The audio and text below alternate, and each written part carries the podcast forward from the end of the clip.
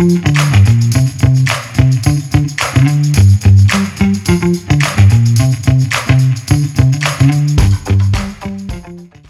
listening to The Running Public.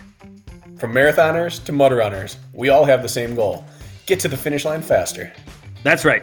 This podcast is for you guys, the running public.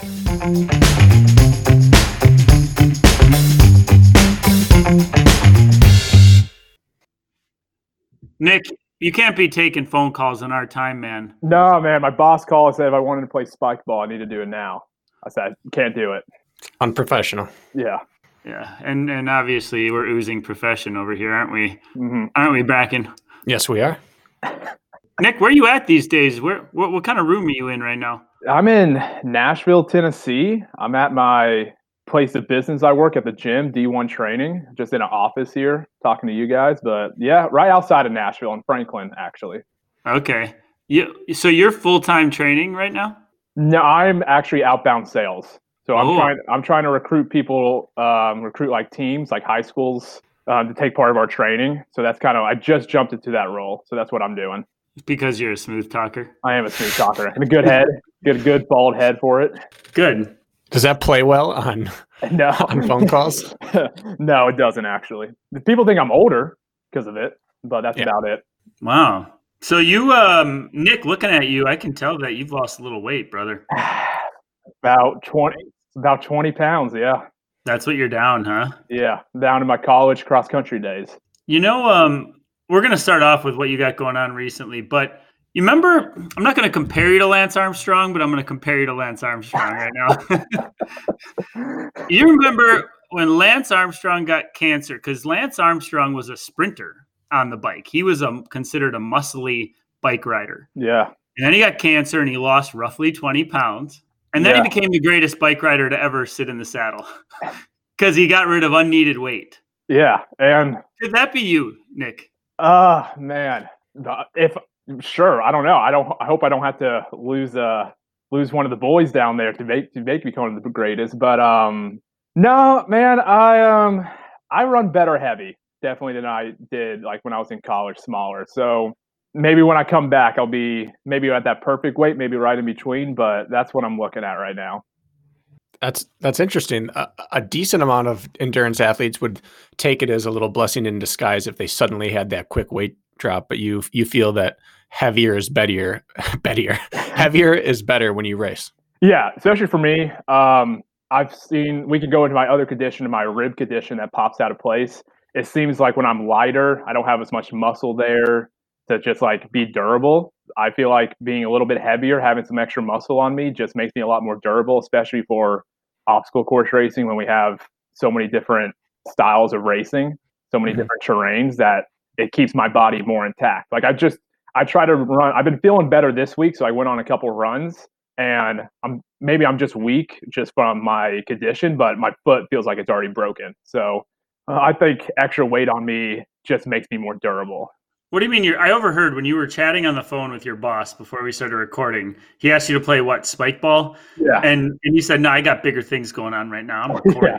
Right? But you said something about your foot hurting. You haven't even been running much. What's going on? there? Yeah, I ran three days in a row, and then uh, then I don't know my right foot on my right side, the right side of it. I had a stress fracture there, the same exact spot a couple years ago, and um, it's just like hurting it with every step. So that's another thing I got going on. Um, yeah, just kind of falling apart at this point, like the, in, the injury crowd, like you guys were.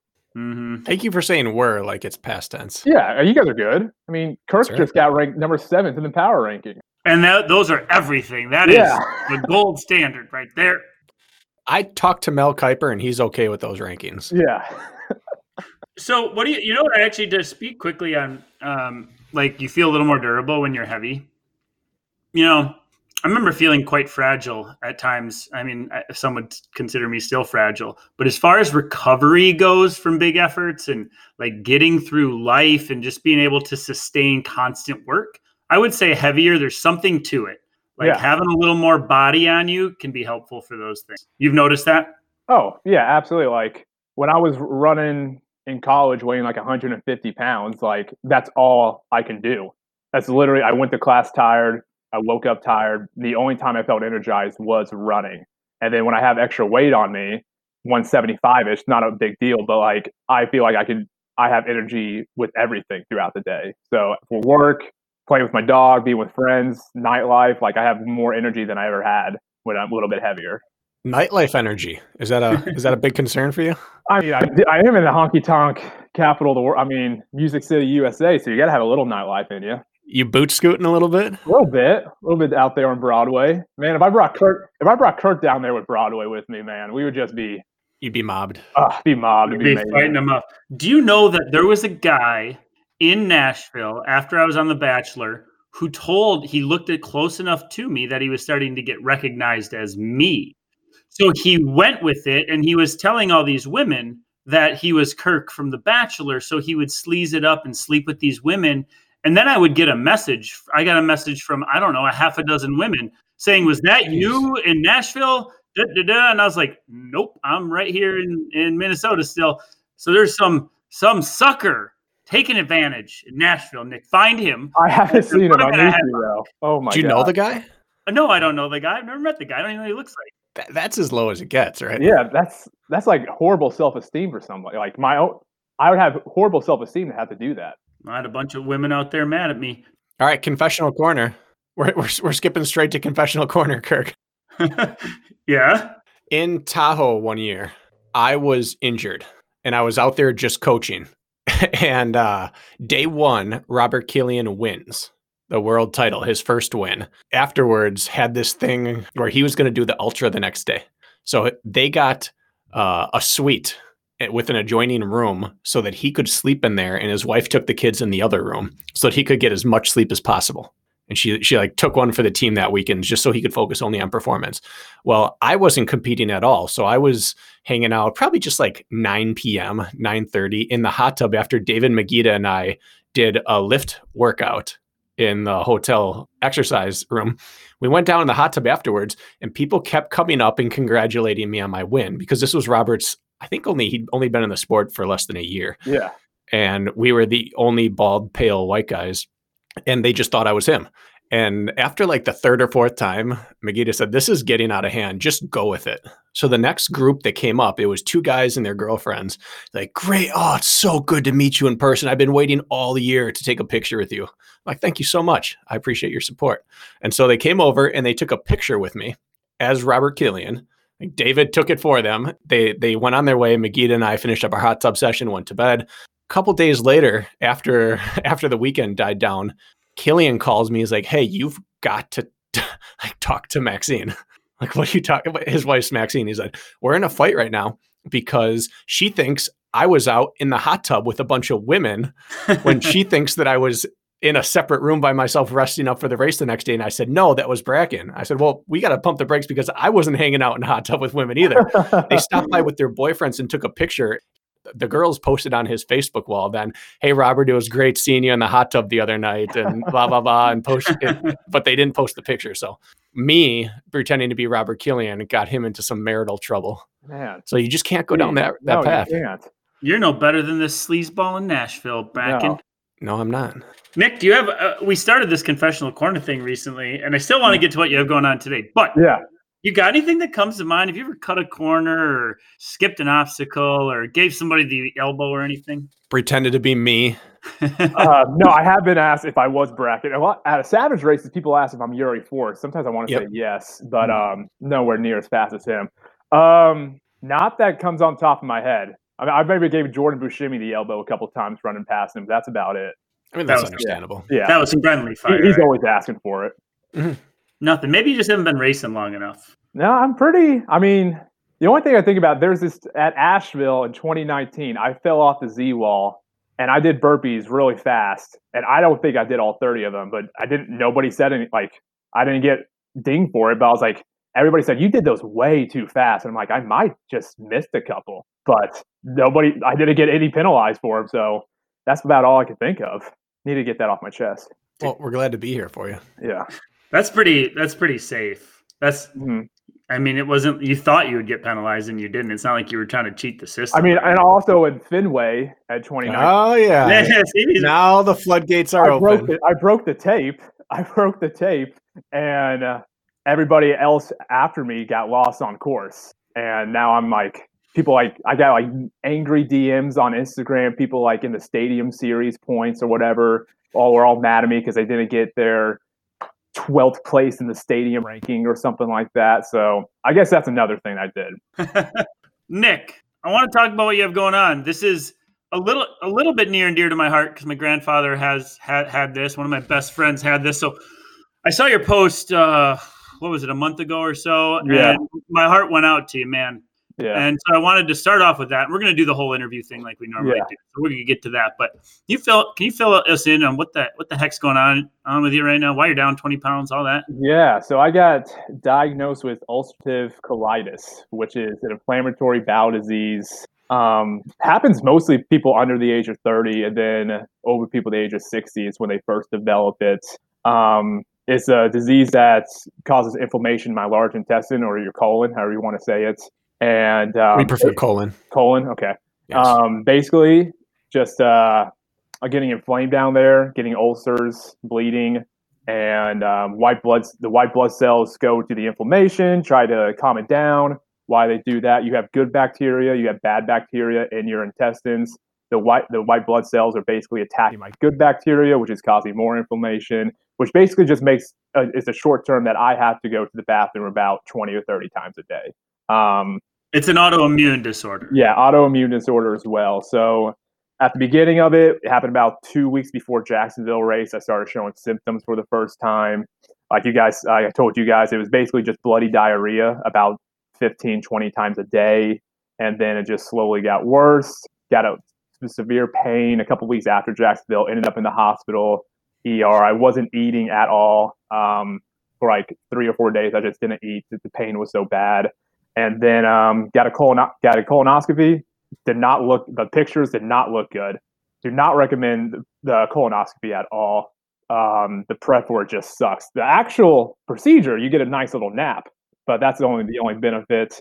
And then, um, so basically, I have this disease or condition, however you want to say it, for the rest of my life. There's medication that can, you know, help it. You know, diet can kind of help it as well, but right now I haven't responded well to any of the medication. I haven't been able to put on any of my weight. Um, this past week, you know, I've, I've done pretty well. I've started a new steroid that's kind of helped out a little bit, but not as much as the doctors would have liked. Um, like I said, I've ran a little bit because I'm feeling better, but um, next step is kind of an IV steroid that I'm gonna have to go in for every couple of weeks for a couple hours to get it dripped in me. But that's what I'm dealing with right now. How how are you how are you handling the news? Uh, you know, I could get pretty emotional about it, but not good. I was not at first. Um, you know, being 25 years old, I moved to Nashville and uh, Mm. moved to Nashville, kind of pursue my dream of being a professional athlete. You know, I wanted a job to get me more. I wanted a better job that I love, which I love this job, um, and I wanted something give me more time to train in a better area. You know, I met a bunch of awesome people here, like Olympic trial marathoners. You know, sub like four minute milers, like awesome trail runners that I've been able to link up to, and I had awesome training. And then I was like, this is the dream. Like I'm, I got young twenties, no fan. Like I don't have a girlfriend, I don't have a kid, I don't have any responsibilities. Just like I want to go all in these next my, in my twenties, basically. And then something like this hits, and you're like, shoot, man, like I was in the best shape of my life six, seven weeks ago. And now I can barely walk around the block without having to go to the bathroom or thinking there's going to be an accident or be completely out of breath. So that was really, it's, it's been hard, you know, like what's my future kind of? Um, am I ever going to get over this kind of, which I know I will. You know, like you said, Lance Armstrong got over his cancer. I mean, it took him out for a while. You know, there's other other professional athletes that have this. It just takes them out for a while, but at the same time, it's you know somebody I've been training my whole life, and then just be unhealthy like this. It's kind of just messes with your head. Mm. So, what is your future? What I mean, that's that's a big question, but I mean, who who do you have out there as kind of a, a beacon of hope? What sort of athletes, endurance in particular, who have had ulcerative colitis and return to form? You know, I, there's no like endurance athlete I can really think of that I've been looking up, but um, I actually just recently found out Patrick St. Pierre or what his name is, the fighter, UFC fighter. He was actually on George. Joe Rogan. Yeah, George St. Pierre. Um, I mean, he had this. It took him out for about a year, he would say, but he came back and you know won championships. uh, I'm actually I listened to his Joe Rogan podcast and kind of going over like what he did. He did a lot of intermittent fasting, and that's what I've been doing. That's why this past week's been a little bit better because I've just been um, intermittent fasting a lot better, watching what I eat a lot better. But um, him, Brock Lesnar had this, and he also had diverticulitis, right? Yeah, yeah. So, and there's a lot of information out there on YouTube of people like having this, and then you know it takes half a year, a year, two years, and then they get finally no symptoms whatsoever, and they're able to live their lives how they want to. But um, that's kind of the future right now. It's um, racing is kind of like on the back burner, and uh, mm-hmm. that's emotional to talk about because I love it. Uh, mm. That's about it. It's one of those like that six month to one year prognosis looks like eternity. You know, each of those guys you talked about came out the other side. But is is that? I mean, Brock had diverticulitis as well. George struggled with some other things as well. Is this linked to other? Does this is this kind of like a stepping stone where it has partner diseases or symptoms that flare up, or or were they unlucky? Are you looking like this might be the only piece that flares? My doctor thinks this be the only piece that flares. Uh, unfortunately, I do have both my grandparents on my mother's side both did have colon cancer and passed away from it. So that's definitely okay something that mm-hmm. could um, you know, people have ulcer colitis when they get older. They do develop polyps more easily. So I, I'm looking at getting colonoscopies probably every other year for the rest of my life, mm-hmm. um, which that's fine. But um, it, it can definitely go into something like colon cancer. You know, I had I have family that's had it. I have my grandpa though. I mean, if there is a light at the end of the tunnel, my grandpa my dad's side, we I never knew he had it, but he had ulcer colitis when he was like 32. Mm-hmm and um, he was able to kick it, and he hasn't showed a symptom in 50 years. So okay. there's that end of the spectrum as well. Um, so it, it, can go either other way. I've had a, a, my grandpa my dad's side perfectly fine after about a year of having it, but then my mom's side ended up with colon cancer. You know. Mm. You, you weren't on a med- medication called Accutane, were you ever? No. Okay that's very well correlated with uh, like ulcerative colitis and Crohn's disease. I only know that because one of my best friends had this medication called Accutane and then developed it shortly afterwards. But I'll tell you what, how old are you, Nick? 25. You're a toddler. Yeah, yeah. yeah plenty of time. I, I, mean, I was 21 when my life was swept out from underneath me in yeah. college. I had to drop out of grad school. I lost my scholarship uh, for running. I didn't compete. I didn't run. I lost – 20 pounds yeah. in a couple of months and it was really bad. And everything was pulled out and it was a hard fucking time and I was confused and angry and upset and didn't understand and the outlook was uncertain. And I'll tell you what, I'm so damn much better off for it yeah. today. And so it's just one of those things, man, like fuck it sucks. Yeah. Tough times make tough people. That's what I have been saying to myself every day. Like, you know, I get pretty upset a lot of times, but it's like just tough times make tough people. And um, so my dad says to me a lot. He's like, he's like, my dad's a pretty successful guy, and he goes, I don't know anybody who's had success who has gone through a really tough time. So just stepping stone. And I know this isn't about us giving you a shoulder to cry on and giving yeah. you a bunch of advice, but while you're here, mm. one thing that I think directly can come out of this for you is a sense of pacing where you're 25, you uprooted your life to go after things, and you were the talk of the town. This is going to be one of those guys. It was you and Gaudet and uh, maybe Lily Elkin, some of these athletes, yeah. guys and girls, who are the next thing. And I, I could just sense you wanted it, and you wanted it now. Yeah. And if there's something Kirk and I learned, and Kirk, I can cut this part out if you want because you haven't talked about it publicly at all. Oh, but sure. uh, Kirk got Lyme's disease last year. Kirk. I didn't share that publicly. Yeah and I can cut this out if you want. I don't mind. Um, but I've watched Kirk struggle on and off with that since we started this podcast. He got it early. Mm. It was diagnosed early on in the podcast. And that was one of those six to nine months before you even started having normal things like your heart's not palpitating mm. and, and, and weird things like that. And obviously I had two surgeries in the last year and yeah. a, there's not a better time in sporting recent sporting history for us to go through this than right now because you're missing less. But B, we both came out the other side of this like things don't need to be right now anymore. And and I wonder if that's going to be a huge benefit for you that suddenly your long-term career is going to matter more than the right now. Yeah. It's tough to accept, but yeah. 6 to 9 months in the moment is huge and then it goes by in the blink of an eye. Yeah, and that's what I've been trying to tell myself too. Like I'm young, I got the rest of my life to do this. I mean, everybody who's good in this sport is in like their 30s, basically late, um, older 30s or whatever. So that's not old at all, but like I still have a lot of time. It's just like you said, I wanted it right now, Yeah. but can't always get what you want. And you know, I gotta have faith. I try to have, I try to be like faithful, have a be a man of God, and just gotta lean on just faith alone, basically. And um, yeah, like you said, it's gonna be a long term thing, and it's gonna. I'm gonna like Yancey. I've talked to Yancey about it because you know he had colon, you know, he had whatever cancer he had, but you know, he had it was definitely in um, his like the same kind of thing, and he's just like he's you're gonna become a lot better because of it, and you know, I Mhm. really like Yancey's motivation. He actually, I believe everything he basically says like that. So, um, yeah, like you guys said, it's going to be once we get out of this, whatever, six, nine a year, like it's going to be a lot better. Just got to get there. Days become very long when you're in your shoes, don't they, Nick? Oh yeah, I've never experienced longer days in my life. Yeah. So so what is what is like the recommendation then for a guy like you? Because obviously, you know, when we had a episode with your wife, Bracken, Lisa, it was like, you know, not only is this your identity, but it's your mental health, right? It's your it's your release, it's your way you connect with yourself and da da da and all those really important things. So obviously you want to get back to it for a number of reasons, I have to imagine. So hmm. What what is the recommendation like what can you are you allowed to get away with that isn't a detriment to progress as far as like working out goes Um, there's really no like it's kind of how the old thing like you just got to do what you feel like. Um, there's some days I feel like I just want to work out for 10 minutes and I just work out for 10 minutes and I and I chalk that up as a victory. And then there's days like, hey, I can go out and get on the rower for 30 or 40 minutes before my body says, hey, you got to get you got to go. Um, so there, but there's no like doctor hasn't said anything like, hey, you shouldn't work out. Um, he says try to live your most normal life as possible. Um, there's that's about it with me working out. It's just like whatever I feel like doing that day. If I can get it done, I chop it up as a little victory.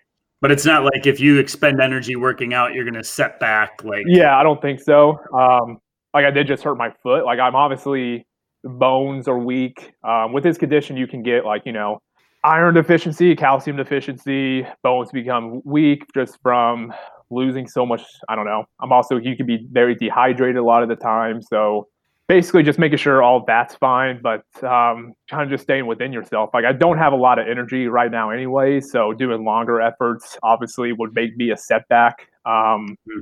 so yeah, I guess probably would be just not any longer efforts and just do my short little 20 minute, 10 minute workouts I've been doing. It's more of a function of you have to be near a, a bathroom. Yeah. Yeah. Yeah. Yeah. It can, um, well, that's just the worst part of the season. It's like literally like, it's funny to make jokes like, hey, Nick's full of shit. Like, literally am, but like, Mhm. literally have to be by a bathroom sometimes before. Um, it's kind of, that's kind of like the life right now. You know what? I went through this stage when I moved out to altitude the first time, about a month or two in. Right as I got to the point where I was ready to start doing hard workouts, I couldn't start a workout without having like four or five em- like emergency bathroom trips. Yeah. And it went away in about four to six weeks. But those four to six weeks were really, really frustrating because A, I never knew when it was going to hit, but Mhm. B, I knew it was going to hit every day. And there was Yeah. this track, this middle school track that I went to the bathroom in their bushes something like three or four times a week for four weeks because I'd think I'd finally be done. I'd take like an hour and 15 minutes to work up to the track workout to try to get everything out. Yeah. And then in the middle of the first rep, I just veer into the trees.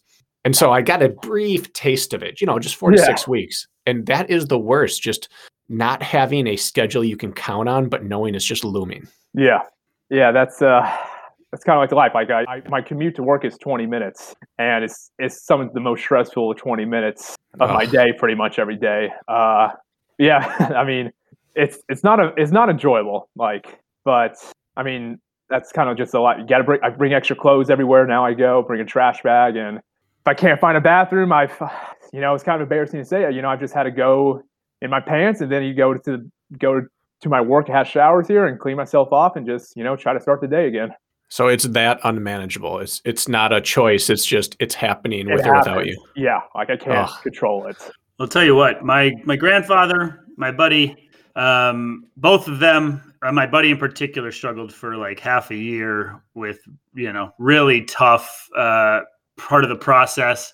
But once he got it figured out, I mean, they they both were they both were okay. I experienced it. My buddy had it Yeah. real real bad for a long time. So you know, and as Bracken and I say, you're coming back from injury. Really, it's a unique kind of injury Yeah, we will say, but never set timelines, right? Like I'm sure you're like, well, if I can get back by now and I can still run in West Virginia. yeah, I was already I was already looking at my race schedule like when I was in the ER and I had my I was in my CT Uh-huh. scan and I came out and the doctor's like, your intestines are just like bad, like inflamed bad. I was like, oh, he's like, it's probably ulcer colitis, and I, I'd never even heard of it before, and I immediately looked it up, and I was like, oh shoot, looking at my race schedule, I can make it to Hildervat on May 22nd, because I was I was looking forward to racing that race again. I was like, oh okay, if I don't make it to Hildervat, I could definitely make it to AT&T Stadium at the Cowboys. Like that will be my race comeback. That's what I will maybe get a big win and be real like real uh motivational. Now I'm just looking like I don't even care.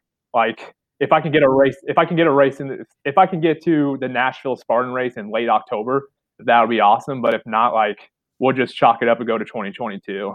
It's like you got to just erase the whole year. It's a blank slate, and then let your body decide Yeah. rather than your mind. You know what I mean? Yeah. 'cause When you put a date on there, you start getting even more stressed out, and then being stressed out doesn't help my condition whatsoever even more. So, like you said, just don't want to put a date on the calendar. Well, I know you don't need to hear this, but man, I feel for you. That this is tough, and you don't want to see anyone go through this, let alone someone that you know what they've what they've committed to and how close they were to to getting there. Yeah. So, do we want to get? uh if there, there's anything you might want to add to that, I mean, I have a lot of questions about it. I know more about ulcerative colitis than the normal person, but anything else we missed about what's going on with you right now? No, uh, about it. Ran Jacksonville with it. That's about kind of crazy. I did that, and then um, kind of all went downhill from there. But I think I got it all. I think we're all pretty much set on what's happening with me. If Jacksonville was a week later, would you have been able to race it? I was still I was still running a week week and a half later on my Strava. I was just sticking to like I was still having to just stick to like a half mile radius of my house. Um, I mean, I was still showing like I was going to the bathroom about ten to fifteen times a day, like the day before Jacksonville, and uh, and that's when it was all blood. And uh, I mean, I got to the race line, and all adrenaline just took over. So maybe if I could get to a race like two weeks later, and I had adrenaline, maybe. But that's the only reason I was able to race it because uh, I was just fight or flight senses took over. I learned something about you during this process, and it was that I respect and like you more than I did prior. I mean, I respected and liked you, but Yeah. there were so many pre-race excuse posts on Instagram, on Facebook, in podcasts. And you had the biggest one of all, and really only a few people that you had talked to offline knew about it.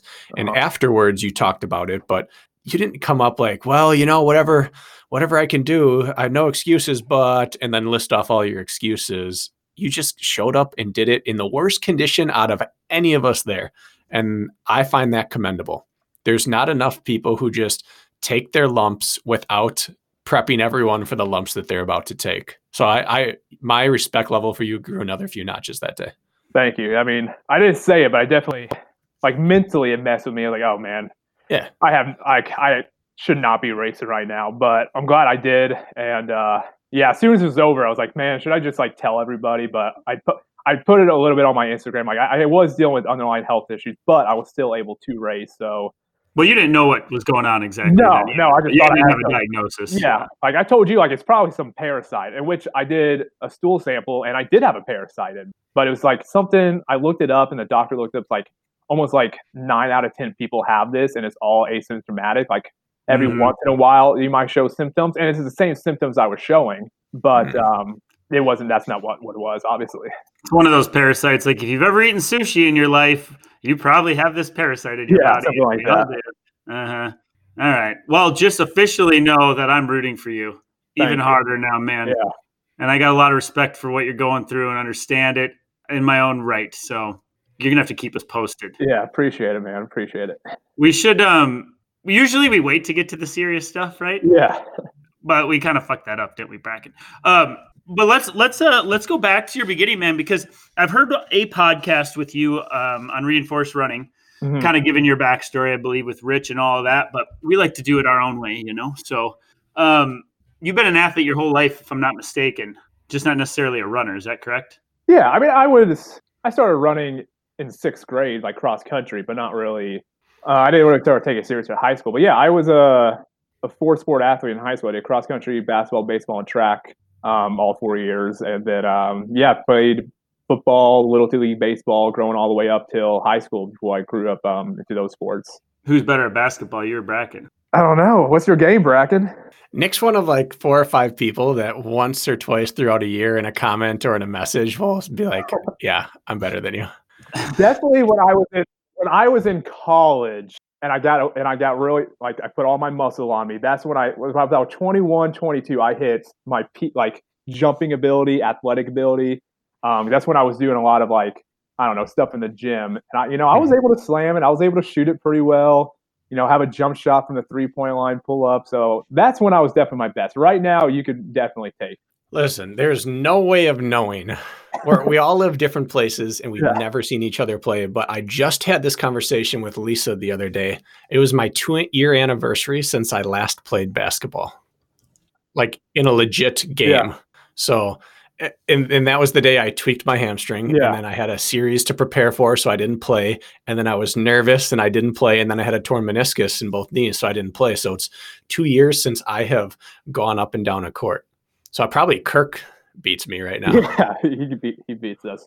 That's right intramural champion in college. That's about my highlight of basketball career. You were solely one on one. Yeah, one on one. Intramural. Yeah. I was our I was our center of a basketball team. Everybody was everybody was six foot and um, shorter, and I was our center. And I was a point guard all throughout high school. But you know, I could get rebounds.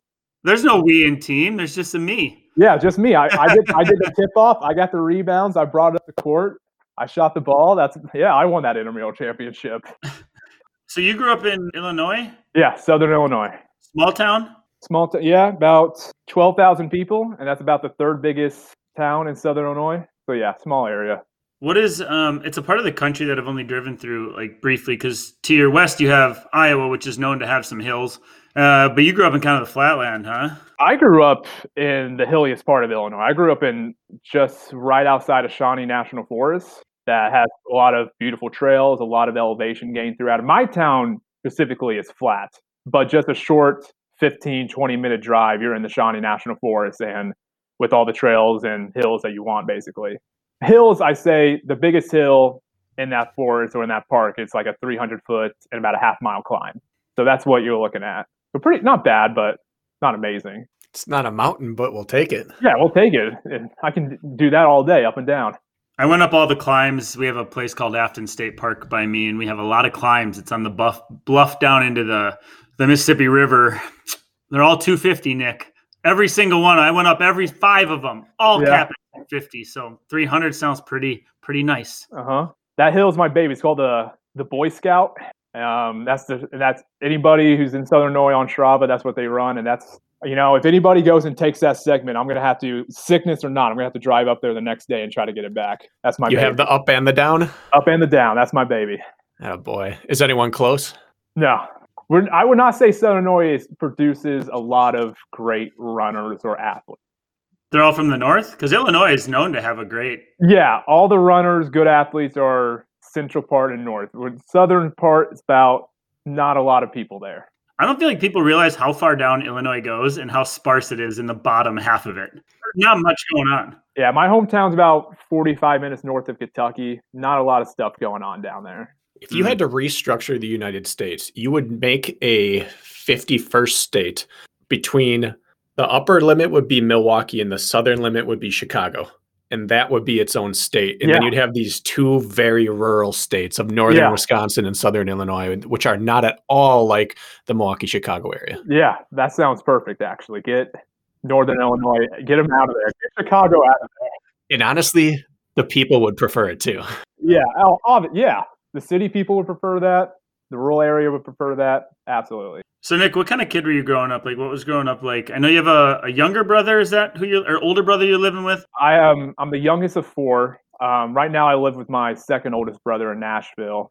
Um, youngest of four, oldest brother and sister were actually adopted from Peru before my brother and I were born. I have an adopted younger sister. Did you know that? No, I didn't. So I have a I have a 22 year old sister who's adopted from Moscow, Russia. Nice. I was yeah. 21 in college. She was two when she came over. So I've never lived in the house with her, which is a little bizarre as an older brother. Yeah. Mm-hmm. Yeah, Continue though. Yeah, I did not know. But um, growing up, uh, kind of just your normal active kid. My dad was our high school principal, um, so we were all pretty involved in the community, in the high, in the schools, and then my mom's the guidance counselor of the school in a, in a, a different school in the county. So growing up, you know, brother and I were just kind of always outside playing with the neighborhood kids, just not really inside ever. I had a little chunky phase like right before middle school where I didn't want to do anything, but other than that, it was sports, summer league baseball, going straight to basketball, going straight to flag football, going and then my mom yelling at us to do our homework and then our dad saying no, just go outside. So that's that's how we grew up. Your principal father encouraged you to blow off your homework. Oh yeah. Oh yeah. He was like, well, after he was like, do it, but at the end of the day, like, just go out, have fun. You know, you got the rest of your life. Academics aren't Nick's trip to college. We're gonna Yeah. let it slide. Yeah, my mom wanted academics. My mom wanted me to be an academic person, which I got good grades in high school and all throughout school. Like I was, Okay. you know, A's and B's, but like I just, I just didn't want it. Like she wanted me to want it, basically. I always wonder, like, you know, the preacher's daughter, the principal's son, Mhm. you know, it can go one of two ways, can it? It can you can be on that straight and narrow path, or you can be like rebel without a cause, right? I know a few on both sides of the path. Which one were you, Nick?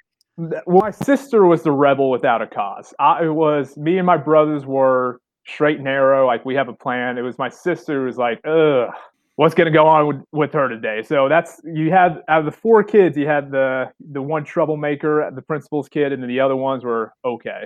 Now I learned something about you and your family in Jacksonville. You have a twin. No, my He told me he was your twin. no. Messing with you. Brand, okay, Brandon's Unbelievable. yeah. you could pass for it. Yeah, yeah, we we look a lot alike. He's what frustrates me about my biological brother and I. We're we look a lot alike, we act a lot alike, but there's two things that just really just makes me mad. My mom has perfect like no acne ever in her life, but like extremely pale. And then my dad is extremely tan, but has horrible acne. My brother got the tanness and no acne, and I got acne and just paleness. Right in the sweet So- spot. Yeah, so we're basically twins if we if we didn't have different shaped skin, basically different color skin. I can't believe he dared lie to a host of the running public to his face. That's that's him, man. Big liar. No, he's a good brother. He's uh, I mean, he's the one who got me to move to Nashville. He's like, he's the one who really wanted me to pursue obstacle course racing because I was working a job that I hated. And he goes, "Hey, just move down here. We'll figure it out." And I just want you to. I, he he loves it. He loves going on races. He loves like telling people um, like what I do, and he like just come down here and we're gonna figure it out and let's just pursue your dream. So he's a good good big brother. He did well actually in Jacksonville too. Yeah, yeah, kind of made me Yeah. mad because he just does F forty five every day. He doesn't run a step, and then he gets fifth place in his age group.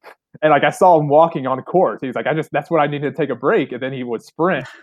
I mean, he's a good athlete. He's a good athlete. He, I mean, he does F forty five every day, and um, but yeah, that's kind of it. Just kind of made me mad how well he did. And then he got the tire, which he, he doesn't let me. Um, he just always reminds me every other day. It dried off by then. Yeah. Everybody knows that. Yeah. Well, he's a liar, and you're not, so you That's have that true. going for you. Uh-huh. So take us through your your uh your sports progression then. That's where this conversation started. So Oh, you went yeah. and you you're a four sport athlete in high school and Yeah. what was your love? Uh, love going into high school was definitely basketball. Um, unfortunately, um, in eighth grade, I broke my ankle playing basketball. So uh, that kind of like I don't know. I still loved it. I was five foot, hundred pounds going to my freshman year of high school, so I didn't have a lot of like. My school's a football town. I thought I was still going to be a football player, but with a bad ankle, I decided to go after cross country. Quickly learned like I love cross country, um, but still love basketball. Still love baseball and um, that's kind of how it went. I was I always say I was about the most average high school athlete you could possibly think of. Um, cross country junior year states there was 200 kids that run the state meet. I got 100th place. So about you know just the average high school athlete could throw a baseball like 75 miles an hour but you threw if somebody pitched a curveball i couldn't hit it. Um, just an average basketball player. Uh, that's about an Average like five points a game, but I averaged like 10 offensive rebounds. That's about my highlight of basketball. I was a rebounder, um, but just an average guy. But luckily, I got a scholarship to run at a junior college. I basically convinced the coach, I was like, hey, I've never really focused on running ever. Got a scholarship to a junior college and ran there for a year. And and uh, the school cut the program after my freshman year. oh, um, but um, I had a I had a good time running in college. I uh, that's the first time I ever like dedicated to a program, like to a running program. Had a coach that knew what he was talking about.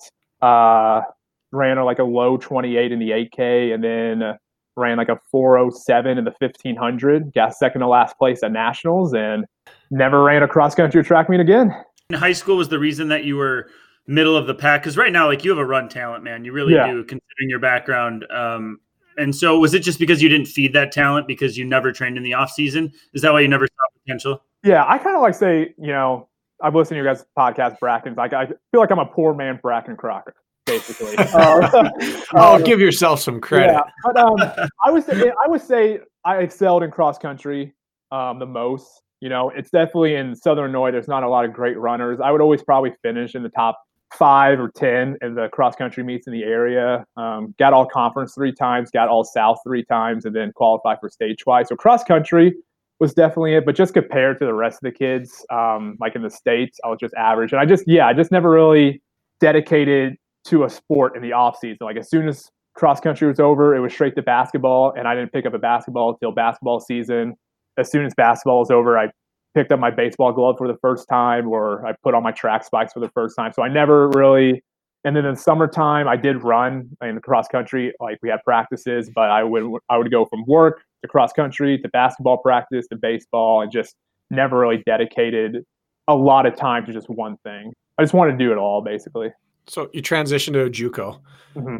What was that year like? Because JUCO is really hit or miss Yeah, in terms of coaching, athletic department, teammates, structure. Yeah. So, I mean, high school, we were cross country. We were one of the best cross country teams in our school history. Like we were, we were the first team to qualify for state. Uh, we were run like 15 miles a week. We, but we had a good pack, Yeah. um, and we would just like we were good for Southern Illinois. We had a really good pack, and then, you know, I was the best one on the team, and uh, and a bunch of guys in the area, we all wanted to like we all say, let's go to Rend Lake. We're in Lake College. It's right there. We can get a full ride, and then let's see if we can all become good. And then once I got to college, and I had a coach that uh, actually it's kind of funny. Our first coach who recruited me, he was very laid back, and then two weeks into the season, he actually uh, he quit. He quit. He resigned, and then we got a new coach who was actually an alumni of the program. And I remember um, our first practice, he goes, "All right, we're doing 2400s," and I was like, "What are you talking about?" And uh, so that was definitely a big adjustment for me personally because I didn't come from a very strong running, like from a coach who like knew a lot about cross country and running. But it was very hit or miss. It was very like you had to get good fast in junior college. You know, we were only supposed to be there for two years, so the coach was very pushy in the fact like you had to run at least like a 6:30 pace on your eight mile runs every Monday, Wednesday, Friday. But then at the same time, like we didn't have any equipment, we didn't have really much of a budget, and uh, yeah, it's, it's very it's very weird. I don't know if I'm answering this question right, but like we just didn't have a lot of support, but we Mhm. had to get good really really fast in order to try to make. Some of us want to go to the next level, so it it feel like it was just very accelerated at the junior college level, and uh, yeah, I mean, you you get it. It's like kind of like a D three. You get in a bus with ten other guys, and you got to drive five hours to a cross country meet, and you know you have to pay for all all your own stuff, and then you go right back, and then you're in class the next day. So it's very very weird. Um, but the good thing is about junior college, they do offer full ride scholarships, at least in Illinois. So that was a plus to be running and get my school paid for. When you left high school, what were your PRs? I was in Illinois. You do the three mile. So Yep. like like Morgan talked about, like I ran a sixteen twenty S state. That was my PR my junior year. Senior year, I kind of got injured, and then I ran a four forty mile. That was after a baseball game. That was my PR, and then um, a two a high no a low two hundred one eight hundred. Okay. Yeah. Which is probably your best then, Yeah. Yeah, uh, Uh, just time wise comparatively. Yeah. I mean, college I dropped the two hundred down to a one fifty. I mean, the eight hundred down to a one fifty nine, and then but yeah, that was uh, yeah, that's about my best. Yeah. That, but but then you ran 407 in the 1500, which is anywhere from depending on who you talk to, 425, 427 in a mile. That's a significant drop. You know, Yeah. almost what 15 seconds Yeah. in the mile over a year. Yeah. So like, I mean, in high school, I was in the springtime baseball and track. I had to sign a contract to say which was my priority sport. Um, so baseball was my priority sport. I had to get both coaches to sign off on it. And my track coach was like, "Yeah, we need a distance runner." Mhm. Um, so he so he was very flexible. Baseball coach wasn't as flexible, like, but I had to go. I can only go to like four meets, so it was like our home meet, conference Okay. meet, sectional. So um, like the baseball game was our home meet. Like when I ran the 440 1600, it was only because it was at our home meet and I played right field in baseball. And as soon as the game got over, I just went over to the track and the 1600 said, You had two minutes. I put on my spikes. I had eye black on. I put on my jersey and I just, and I, and I just gunned it. And that was like when I ran that 440, that was actually like a 10 second PR that day. Um, I just never ran like for track in high school. Like I, baseball was my priority. I would get to the baseball field. We would do like a 10 minute warm up and I would just hammer that in my baseball cleats. And Yeah. that was my, that was my workout for track as well. So you Uh, were real raw. I was real raw. Yeah. Yeah. So I always wish I could had a second year of college track. That really, cause I was putting on the miles. I was putting on some really good speed. Like I got that track speed finally, you know, like you're able just to rip off a 345 seconds and do like 10 of those. And you're like, you could, I couldn't do that now. And I'm in way better shape. Um, but I finally got that track speed. I was like, I just need another year. I need that summer and another year. And I could have been probably at least sub four in the 15, I feel like. Yeah. You mentioned that all the kids from your high school wanted to go to JUCO together. Is that what you guys ended up doing? Like a bunch of you went and were teammates? Yeah, so like um, I would say like my rival in high school at cross country and track, um, his name's Tony. We battled out at every conference, cross country and every in the 816, and we were like, dude, let's just go to Rend Lake. And we got a guy from another school that was always with us, and then three kids from one school. We all kind of just like got together at our sectional track meet, kind of like it was over, and like, what are we, what are we thinking, guys? And we all just said, let's go to Rend Lake. It's all right there, and um, so that was fun. Like I got like I already knew my teammates going to college, basically. That's cool. That's a cool way to do it. Yeah. That is cool. And did you, what did you guys do it collectively then when your program fell apart? Uh, Did they cut your scholarships then, or did they honor them? they honored our scholarships. So they announced our program was going to get cut spring break of my freshman year. Illinois went through a really bad budget crisis. Every school, something had to go. Which is in the middle of indoor and outdoor track usually. Yeah, yeah, yeah. It, we were just got done. We were all like, some of us like we took the week off, like because all of us commuted, so we didn't meet up. Um, I remember going to the track and my coach called me and said, "Hey, program got cut. They let they're going to let us finish the outdoor season." Okay. Um, so yeah, Illinois went through a bad budget crisis. Every school had to cut something, so they cut four sports right there: boys and girls, cross country, and track. Um, so they cut four sports, which kind of sucks because Rend Lake, the only national championships were cross country and track national championships. Um, well, and it's not like it's D1 where you sell tickets to the football games. yeah. So, Mhm. But after they announced they're going to cut our track program, this is where like you better love running in JUCO if you want to be if you're going to do that. Everybody just quit basically. Um, like they said they're going to keep our scholarships, so everybody just quit. But me, two other distance guys, a sprinter, and a jumper would say we're going to finish out the year. We showed up to practice every day. Oh, they the rest didn't even finish out outdoor season. they didn't even finish outdoor season. Now they said we're they kind of like that's where you got to have the passion for. it. They didn't have the passion for running. What about the coaches? Even the coach, the, the coach showed up. Oh, okay. The coach showed up. Well, he would give us our. Sometimes he would show up because he was a he was a he was a part time teacher and coach. So sometimes he had. They scheduled his man. This is real messed up. They scheduled his classes during our practice time half the time. So we, he would send us our workouts like via text, and it was just me and two other distance guys. And one and one of the distance guys redshirted because he was actually going to go to a D one school the next year. He was going to go to Eastern Illinois, so he wanted another year of eligibility with an actual team. So it was just me, two other distance guys, and the other distance guy wasn't really even competing. Um, we showed up every day, put our tracks, put on trainers, and we went to the track, went to the trails. Um, that's where I kind of like This is the most JUCO story I've ever heard. it is like like uh last chance you if they did a track like a track program last year of Lake College would have been amazing. Can you imagine at a university if they scheduled the head coach to teach during practice time? Can you imagine that? No. Uh yeah, then oh my gosh, it was just so I remember like like what am I doing here? Like I, nobody's here. But I just wanted I just wanted to be like I'm a college athlete. I guess that's cool. I wanted to like tell people I went to school with I was a college athlete. Here's my logo and um yeah. Did you run 407 and 159 at the end of that season with no real guidance or structure? Yeah. Nice. Yeah. Uh, nice. They, our coach, at least, he drove us out to nationals. At least, um, Boy, guy. He, he, did do that. I, I really like the guy. His hands were just tied. They kind of threw him the program out of nowhere. Um, it's really funny because the college, like five years before that, built the tr- built a track, built this huge track facility with like a million dollars added to it, and then it's just gone.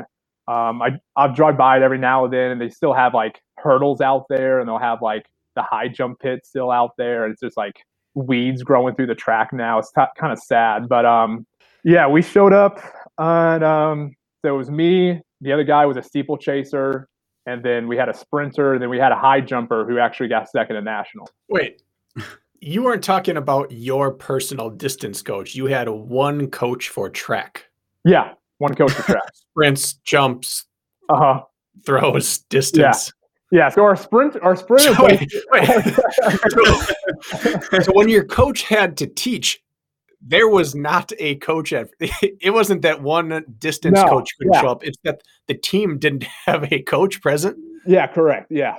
Oh my goodness, this this gets more JUCO by the minute. yeah, I, I missed something in your initial. Yeah, I guess I, I, didn't explain it very well. Yeah, but you didn't know any different, I bet, in a sense. I really did. That's, that's your only college experience. I was training more than what I was in high school at the time. In high school, we had probably six or seven coaches, but I just could never make the practice. I was like, "Hey, I'm going to practice at least every day here after school." So he's standing there, timing your splits, and then giving tips to the high jumper the high jumper had uh, his own personalized coach from like when he was little. Like he was good. He was like a seven foot plus. So he just brought jumper. a family friend with him. Yeah. So he had an actual like coach that like he hired by like the hour.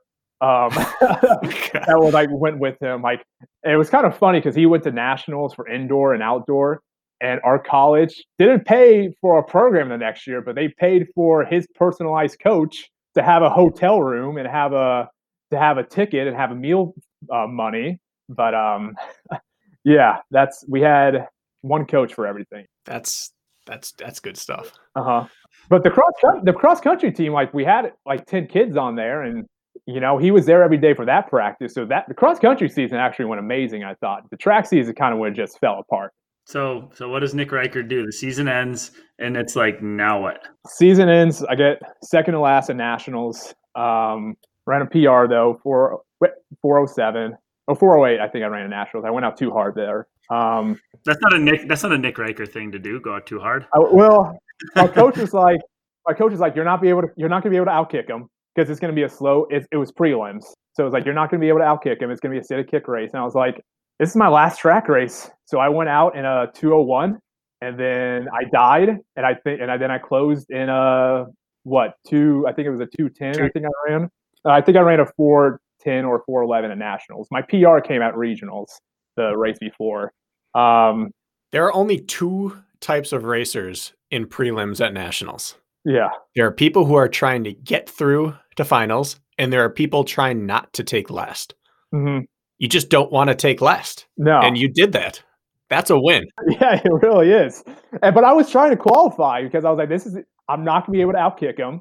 Mm-hmm. I'm not like I don't like a 159 800 is not going to outkick people at a 15 because we're still there's still a lot of good athletes at the JUCO level. I mean, the winner in my heat alone, there was the the eventual first place, second place, and fourth place guys. And there was a lot of good runners still. So I was like, I'm just going to go and make a moment out of this. So I ran out at 201 and I was in the lead. And by 900 meters, everybody caught me and I was just held on to that second to last. But uh, just so you know, that math would work out. If you went out in 201, I mean, you didn't run a full 800 the second round. You probably came home in like 222. Oh, yeah. Oh, yeah. Oh, yeah. I, am fully aware. okay. I'm fully aware. That is an epically painful way to run a race. I remember getting to the last 300, like, wow, I got a long way to go before I'm done. if there if no one's ever tried this there might not be a more like physically painful running experience than running the first half of a mile at just slower than your 800 meter pr pace. Oh yeah. And then having to finish. Yeah. that's just brutal. Yeah i love it every year at the um what's that big mile race in new york that's on the road like the fifth avenue mile or something mm-hmm. like that? They have a a thousand dollar bonus if you're winning at the half mile marker but you still have to run a sub four minute mile to get the yes. bonus. And every year you have to see some guy goes out like you know like they race that first half mile and then they're they finish second to last place, but they'll finish right under four and get that one k bonus. I I love that race. so, so brutal, painful. So, okay. So, so you blew up at Nats, and we're still. So then, what? What happens? Uh, Nick, goes home, Nick goes home for the summer. I worked a church camp um, my summertime in college, so I went out to North Carolina, worked a church camp, uh, then like I was I was faced with a decision. I was like, do I want to transfer to another junior college? Because a bunch of junior colleges reached out and said you could transfer here, you'll have a scholarship. Um, I, I almost transferred to Vincennes, Indiana, which is a really good running school. Or do I want to just honor my scholarship my second year, get a second year paid for, or do I want to walk on to Southern Illinois University uni- um, College? Um, that's right down the road. And I sat, I took a whole summer off of running, and I said, I don't want to run anymore. I, I told myself I'm retired from racing, running. My rib was getting really bad. Um, my rib pops out of place, and that was getting really bad. And I was like, I don't, I don't have to do that anymore.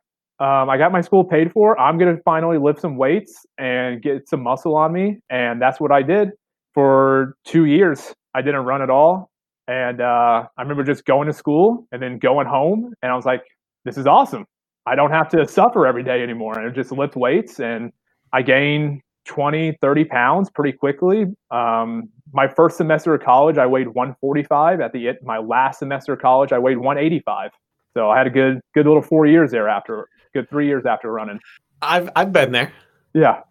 I've been there. yeah. Uh, twice in, before I graduated, I, I quit sports. Yeah. and moved back to that let's lift and enjoy life. It's a it's a enticing time. Yeah. And then at the same time, like, you know, I, I miss like having a goal. Like I missed yeah. um having the teammates, missed everything. So I remember that was kind of a hard adjustment. I was like, am I just not an athlete anymore? Like people just go throughout lives like not wanting to do anything um, not wanting to do, but like just not wanting to pursue it athletically anymore. So I remember that took some time getting used to. But that's when I found Spartan quickly after that. And but I do want that, but right before there, I I, I want to re revisit the rib. Yeah. Let's yeah. talk about that rib. It, it's not it's not something you hear about a lot. My rib no. was getting bad; it just pops out of place. What's that? Uh, so yeah, I guess it happened my first time when I was 15. So um, coming on a decade of this happening. Um, my sophomore year of high school, running a cross country meet, I feel pain in my side. Like, gosh, I got a bad cramp.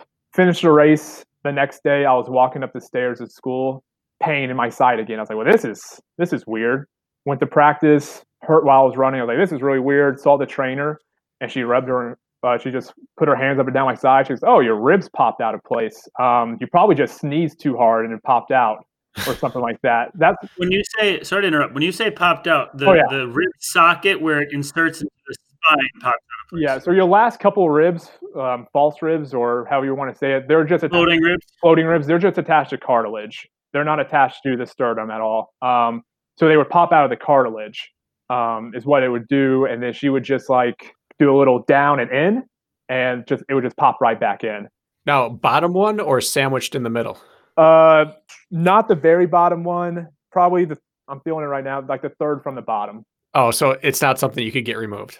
I've looked into it. Uh, my parents are very much against it. Like growing up, they did not want it because at the time when like we thought about it, a lot of researchers show people would get it removed and then they just couldn't feel comfortable anymore. Like they would be like a soft spot. And yeah. then you're like, well, your ribs there for a reason to like protect yourself at the same time and I was playing other sports. So it's like, gotcha. what do I what what do we do here? Like, is it worth it long term? Do they do artificial ribs?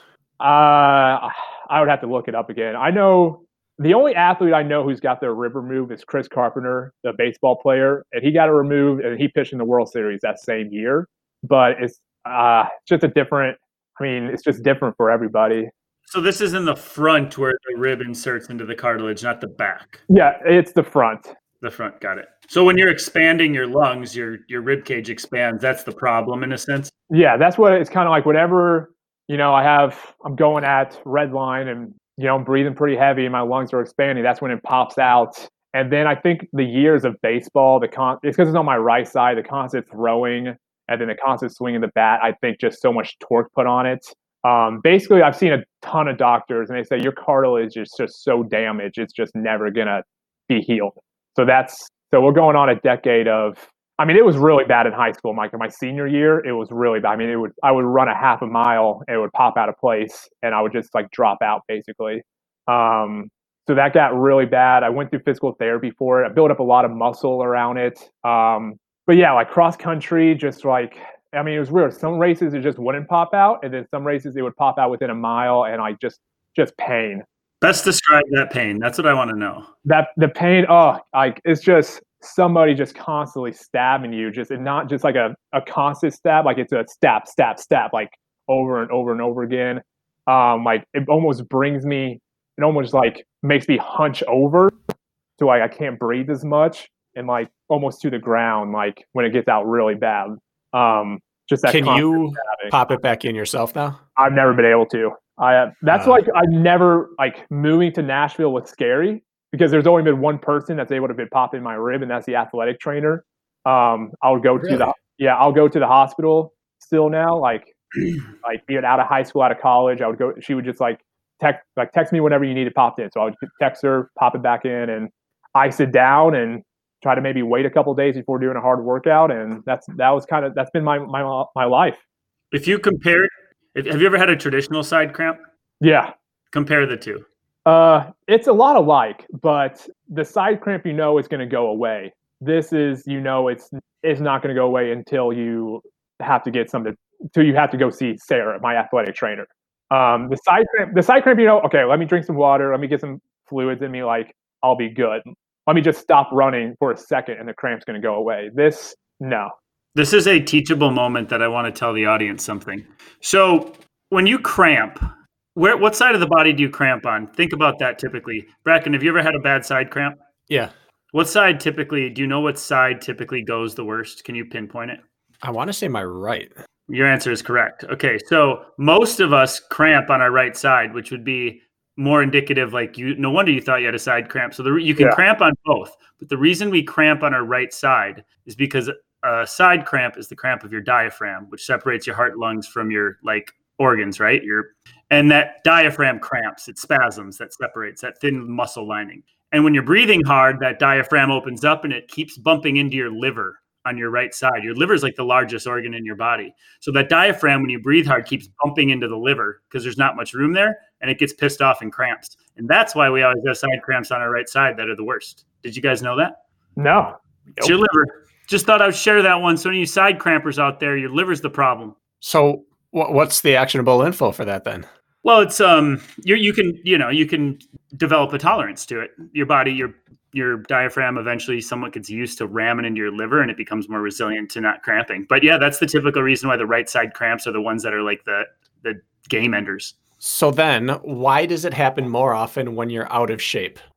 Because your your diaphragm's not acclimated to that uh, sort of stressor. It's a resistance to impact thing? It must be. Yeah. Makes sense to me. Isn't that interesting?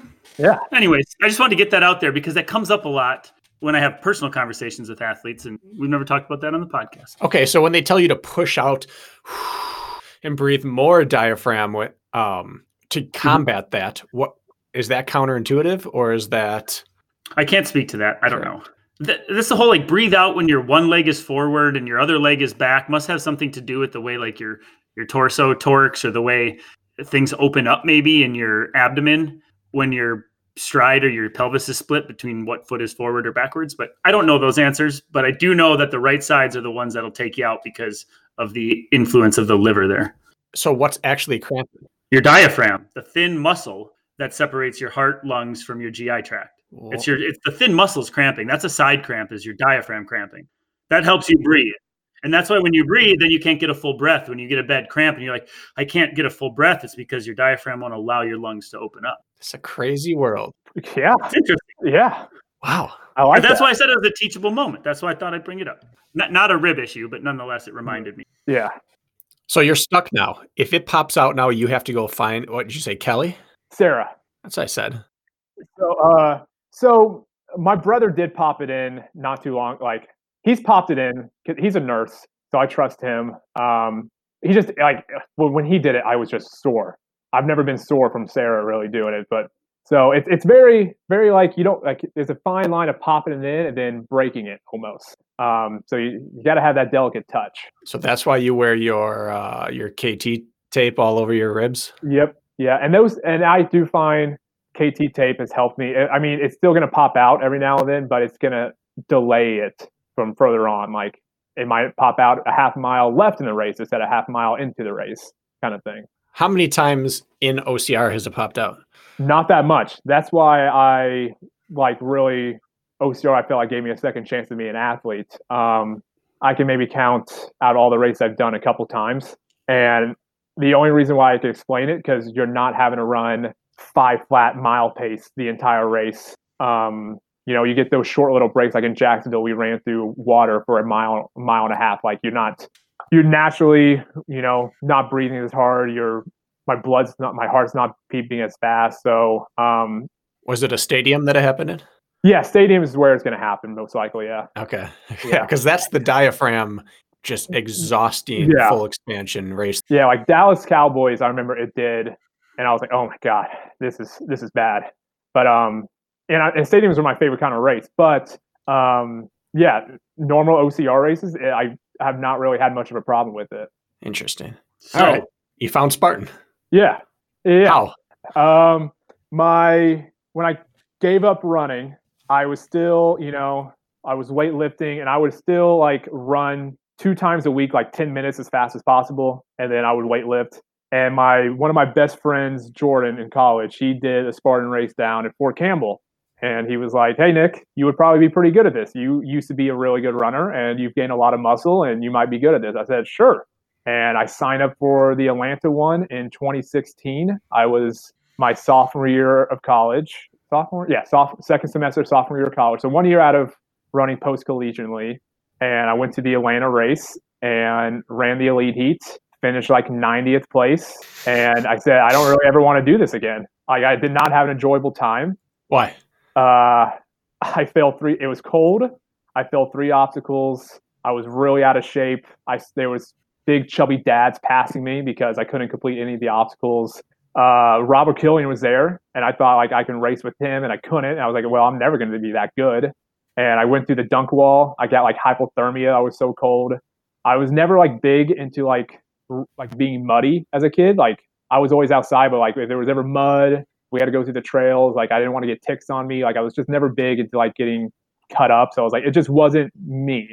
I was like, I didn't grow up in the woods. I grew up riding bikes on roads and playing wiffle ball, but not going mudding. And I just that wasn't me. I thought, but didn't have fun. Why'd you come back? yeah, what the hell? Because that's the experience, right? All runners, almost all runners who come over, unless a buddy brought them in and trained them up for a few months prior, Uh, they all come over and get slapped like that. Why'd you come back?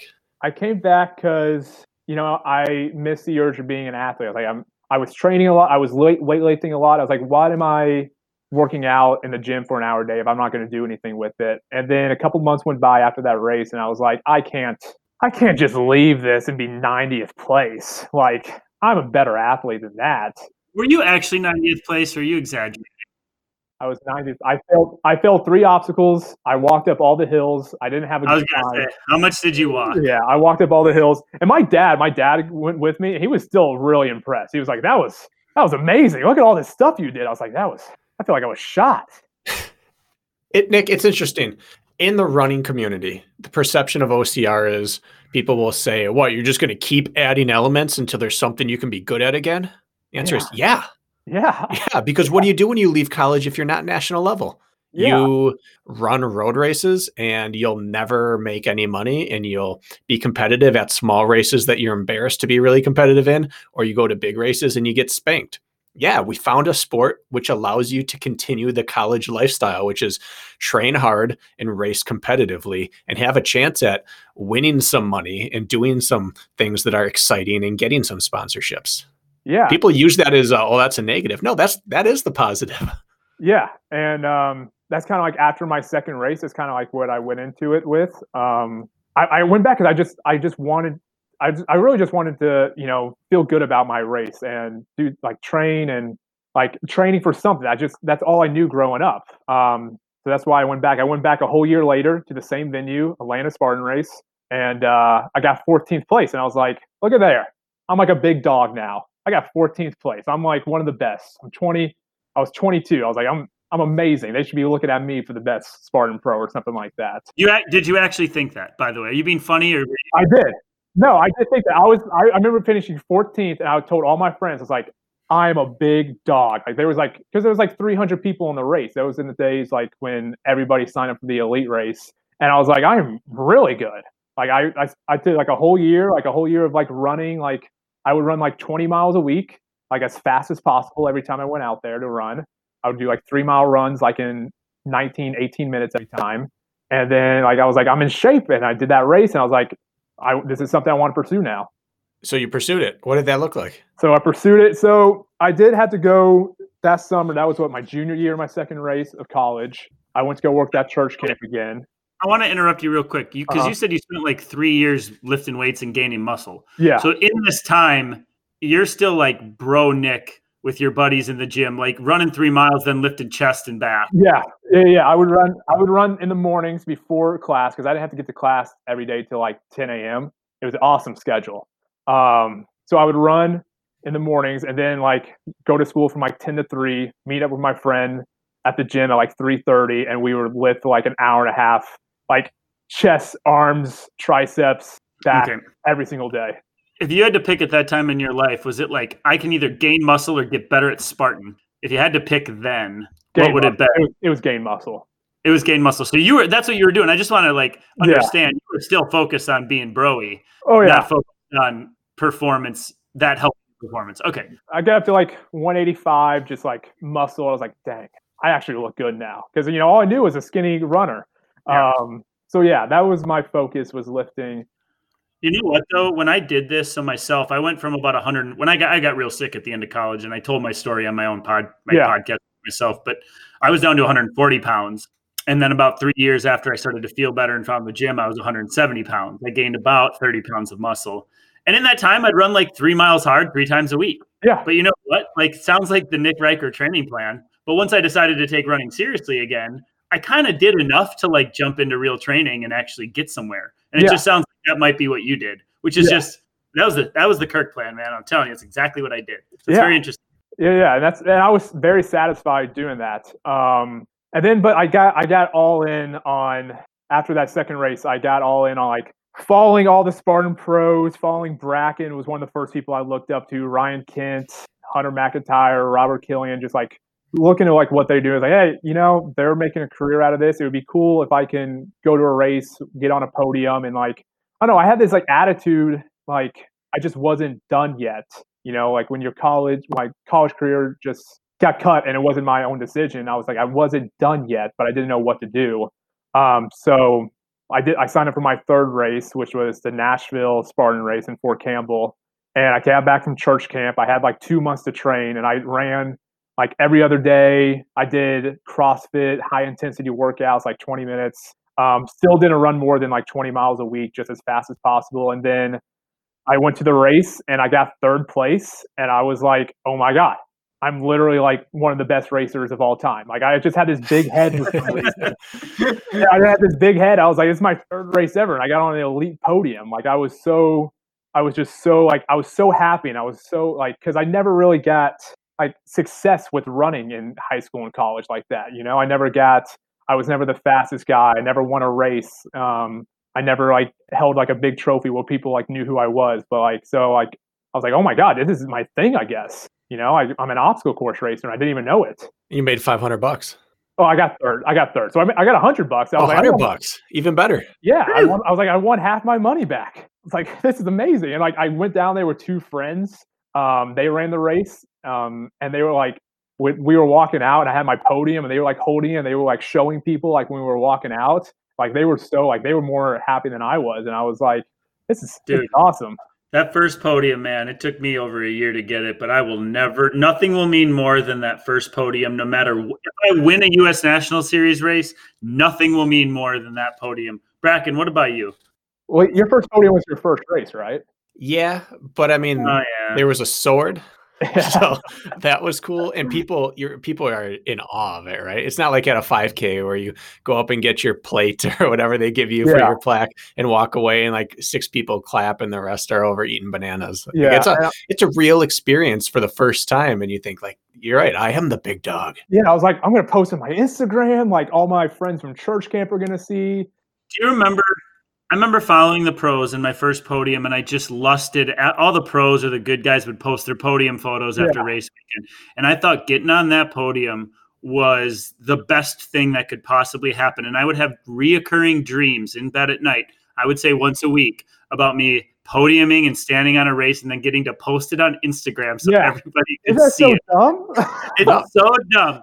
Listen, I have probably run, I don't know, a hundred road races in my life. And Yeah. you know, you go up and get your age group or your overall p- trophy. And after a while, it's almost like, do we even bother waiting around for these things anymore? maybe no. they'll mail it, maybe they won't. Unless there's a gift card or something, I'm not waiting around. It has never once lost its luster in OCR, No. going up on a podium, having a crowd there, having your name announced, having applause. I, I mean, it's super yeah, egotistical and self-focused, but it does not change. Like we joke about how many trophies I've thrown away. Like the trophy has gotten old. The experience of the podium never dulls. no, and that's why like like that's why I'm gonna keep like I'm not done like because I have this disease or whatever. Like I'm still I'm chasing that feeling still. Yeah. and I'm excited to get back to that feeling. Um, but no, I remember that first time. Um, like I, I'm part of a big running group back home, like road running group community, and I post in the Facebook like, "Look at this! Like nobody's ever done this in our community before." And I was like, oh, I was just so big headed then.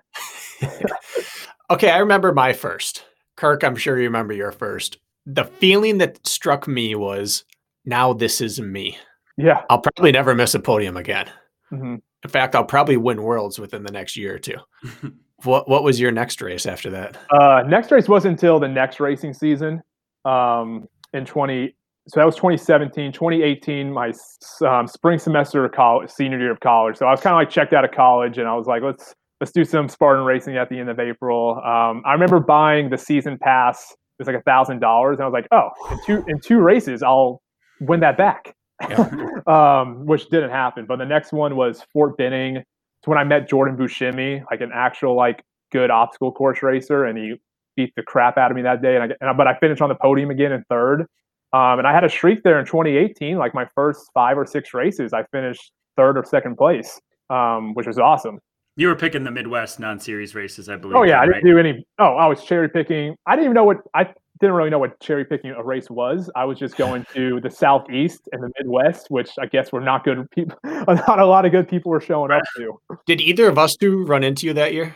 Uh, I didn't run into you, Bracken, until Chicago Stadium at the soccer stadium. Oh yeah. Yeah, I did West Virginia, and I got like twentieth place. But um, all the other races were small, local ones, and like finished like top five at all of them. Okay. Kirk, what were you gonna say? Well, the mistake I made, I don't know if you remember this, Bracken, because you were coaching me during these days, um, was I just thought I was a, a big fish in a sense. So I went right for the U.S. National Series, not knowing anything. Yeah. Remember, you had to you had to call Robert Coble and get special exception to get me in Mhm. and get us because it was sold out. Here I am, like I'm going and taking like umpteenth place. I never had a chance at a podium. I thought I was a piece of shit, like because I didn't have that perspective. So it took me a long time. I'm glad I did it that way in hindsight, but in the time it was very humbling.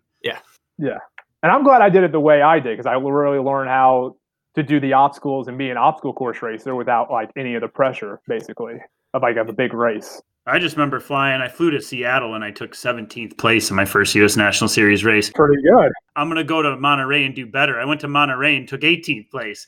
And then I'm like, I am a chump. I'm flying all the way to these places. Go Yeah. run Spartan races and take 18th place. I really reevaluated what I did at the time, but I would I would have much rather done it your way. Yeah. The way you start really changes a your perspective of who you are, but b the public perspective of who you are. I mean, I look at at Kirk, and it wasn't until he had a national series performance that he got some notoriety in the sport Mhm. because he was languishing in the late teens at big races. Yeah. Where Nick, you got some buzz early on because you were getting podiums at small races. Yeah. And so, but your then your identity was tied to podiums. yeah. And so in your eyes, when you weren't getting them, it was it was different for you. Whereas Kirk's was, I'm constantly getting closer and closer. But Mm. he, I started off where there's nobody around, and so my identity was was win or top three.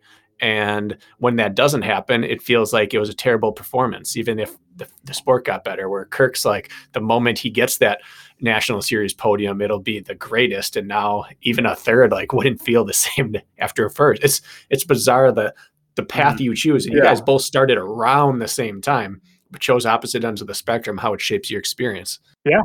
And I don't know what the best way is. I don't know what No. the best way is. But so continued on your Spartan journey, Nick. Well, first, there's one way of telling what's the best way. What's your record against each other head to head? Are we tied? Uh, you you beat me once at Jacksonville. And I beat you in Seattle. Oh, that's right. You did beat me in Seattle. That was kind of like my coming out part. Yeah. Um, and then That's right. You beat you passed me doing burpees. I burpeed the frickin' uh, what was it? The the monkey, monkey bars. in yeah. Seattle. Um, and then West Virginia, you got me. I think we're tied. Two two. Um, You might be three two. I don't know. Oh, it's probably like 10-2. We haven't raced against you that Uh, much. I think I don't know. I, we haven't raced against each other much. No. Okay, so it it doesn't settle it. We don't know what the best path for an aspiring pro racer is. Yeah. You're making consistent podiums. And then when did you jump into the deep end of the pool? Uh, North America Championship 2018 was my first one. Um, when I was getting those podiums early on in 2018, I was still only running like 20 miles a week. Um, and still lifting like a bro. Uh, but I was just like, I don't know. It was the competition wasn't amazing. Um, Jordan Bushimi and I became really good friends, and that was kind of like the person, like my white whale, I was chasing to try to beat one day. Uh, and then I got to West Virginia, and I got smacked around because I wasn't in shape for it. I was like, well, I got to start probably running more miles, um, a lot more miles. So I signed up for a marathon, so it would give me some motivation to do it. Um, and then that rest of that 2018 season, I just kind of did small races. But I, it was the first time I really, outside of college, I was like, okay, let's. I, I downloaded Strava, and then that's how I tracked all my progression. I was like, finally running like 40, 50 mile weeks um, consistently and then I ran that marathon. I didn't, I DNF, but um, it kind of just gave me that just how, how to become a, a, a long distance runner again. You know, I wasn't, I was just a guy running as fast as possible every single day, and then I finally broke it down to like easy days and running, running how you're supposed to, and doing actual workouts, like back of doing interval workouts and finding trails again. Um, that was kind of like my 2018 season. Did you script that yourself? Yeah, yeah. I've always been self coach. Nice. Yeah. What what made you finally decide like for a marathon or did you already always know I this is how I would have to do it. I just don't feel like doing anything but running fast. Yeah, yeah. yeah. So like, so I did a Spartan sprint coming off of like a small injury, and I was only running like 15, 20 miles a week. And like that sprint, like it gassed me out. And I look back at my training, I was like, well, I'm not probably running a lot. And I talked to Jordan, like how what he does, and like he he like he's run like 30, 40 miles. Like, well, he's beating my butt, so I should probably at least run more. Ran the West Virginia race and like ran out of gas. Um, and then I just kind of like sat down, and then I started looking at like started getting Strava and started following all the top people to sport. And like, well, they're all putting in high mileage. Um, and if I want to compete against them, like finally it started to click to me, like if I want to, I'm, I'm going all in on the sport. So I got to start doing bigger races and start Mhm. competing and get my name out there. Um, so yeah, one day it just like clicked that I got to start doing more miles. But I, I did, I did sign up for the marathon to give me motivation for it. Yeah, I would argue that you don't need to do more miles. I'm not one of the high mileage athletes, but you need to do high volume at least. At yeah, for me, I knew I just what that's all I knew. I needed to do more high mileage. I'm a the high volume, like doing being on the rower for an hour, being on the bike. I don't think that translates well for me. And like if I could go out and run for an hour, I'd much rather that was gonna that's gonna translate so much better to me than like being on the rower. Okay. So you DNF your marathon, but you laid the the foundation of what came next. And what Yeah. did come next?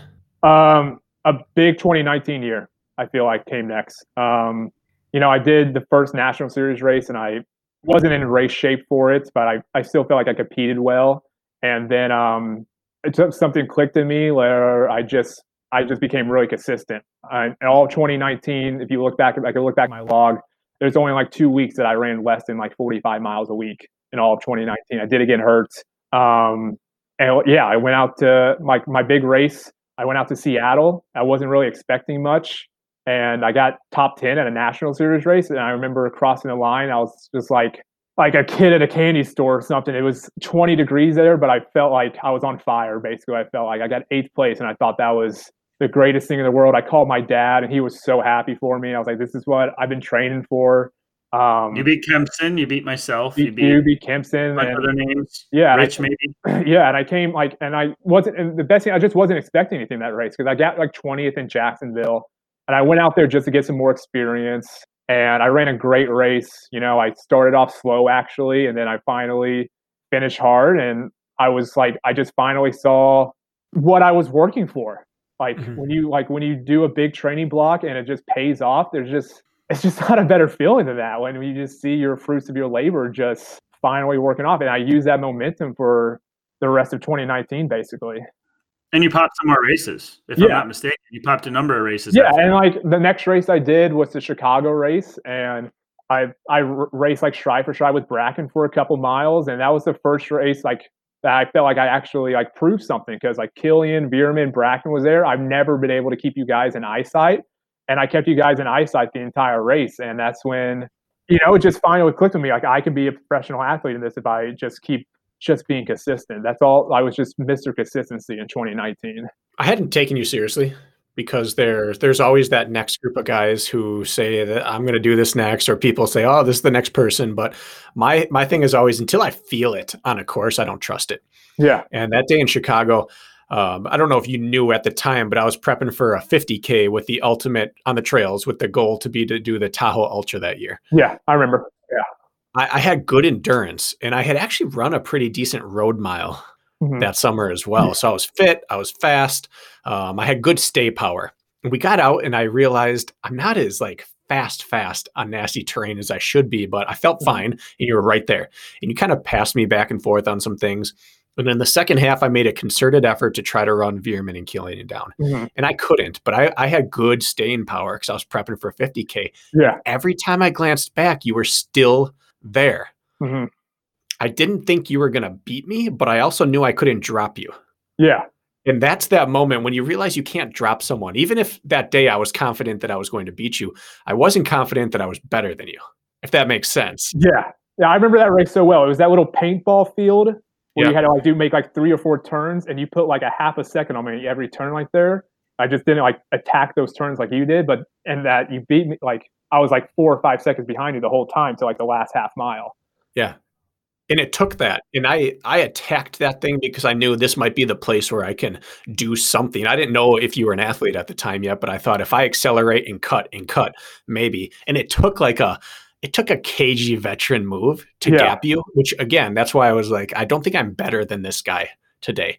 I'm gonna beat him, but I'm not better. And that day I realized, okay, this guy's for real. And because I've been doing this for a decade, he has a lot more room to improve than I did. So you you arrived in my mind that day in Chicago. Yeah, and that, and I think so as well because I finished that race and you go because you remember me from one race last year. And go, you've really stepped it up, and I was like, yeah, just who would have yeah. thought consistent training every week it pays off. and that was the thing. I'd seen you twice, and they were a mm-hmm. year apart. And the first time you were this muscular looking runner who I saw and then I didn't see. And then the next time you were a r- high level racer and it was it was like, "Oh, this this guy had that jump." Yeah. And then I believe you went to Asheville later in the year and had a good race. You went to maybe Michigan or Ohio, had yeah. a good race. You basically were with Mark Gaudet and some others. I got 12 podiums in 2019. Um, race gets a lot of good people. Logan Broadbent, Mark Gaudet, uh, Chris Brown, you know, Veerman a couple times, and I and I hung and I hung my own against them. And I just like a year before that, I just couldn't imagine doing that. So yeah, 2019 was really like I was 23 years old. You know, like I said, like same story. Like, I was in a job like wasn't very. I was working customer service for a health insurance company, so like I didn't care about it at all. I just cared about training. No girlfriend, living with my parents. Like that was that's kind of just like what I wanted to do, and I I really attacked it that year, and uh, yeah, that was a lot of fun. Kirk and I have said this many times, but in in running, if someone consistently keeps hitting right around the range of their same PR, you know they're ready for that breakthrough. Mhm. Like a PR is a one-off day where you thing the stars align and you spike and you hit it. But when you hit, let's say your PR is five minutes a mile, and you hit five to five oh five consistently, you're ready to run 450. It just takes the day. Yeah, And that's where we all saw you as. You went from podium, meaningless little races, and I don't mean that in a bad way, but to, No, to, the, to the top end, you look at it's like, oh, Yeah. oh, that's a regional race. To suddenly Yeah. 12 podiums in one year, and you're nipping at our heels, and we realized this guy's consistently hanging with everyone. It's only a matter of time before he pops that race where he beats you all. And then once you pop that one, that kind of becomes your new baseline of now I can consistently beat people, and then I'll pop big wins type of deal yeah, and then you were derailed. You know, yeah. this was your coming out party, and that brings us back to where we are right now. Assuming you get over this six to nine months, what's your scope in this sport? Because you haven't gone after a world championship race yet. You haven't No. gone after some of those, which is rare in the sport. People usually throw themselves to the wolves quicker. Like Kirk talked about how he did. You've held back. So assuming you get back and then become what you say and we say you're going to become, what's that trajectory look like? Man, that's a great question. Uh, you know, if you would have asked me two weeks before Jacksonville in 2021, I would have said, you know, the goal was to be a top five contender at every national series race. I don't care if it was a mountain race, I don't care elevation, I don't care if it's a flat race, the distance. That was going to be my goal. And I still believe I can be that. I still believe I can be a consistent top five name for a lot of years. Um, it's just my time frame's all messed up now. Yeah, let's throw that out the window. Yeah. 2022, you wait that whole year. It's 2022 stadium. I mean, the normal series starts up. You are top five at everything. When do you jump into the world championship style race? Is it then, or do you have a longer game you're playing? Yeah, I was gonna plan on doing Abu Dhabi this year.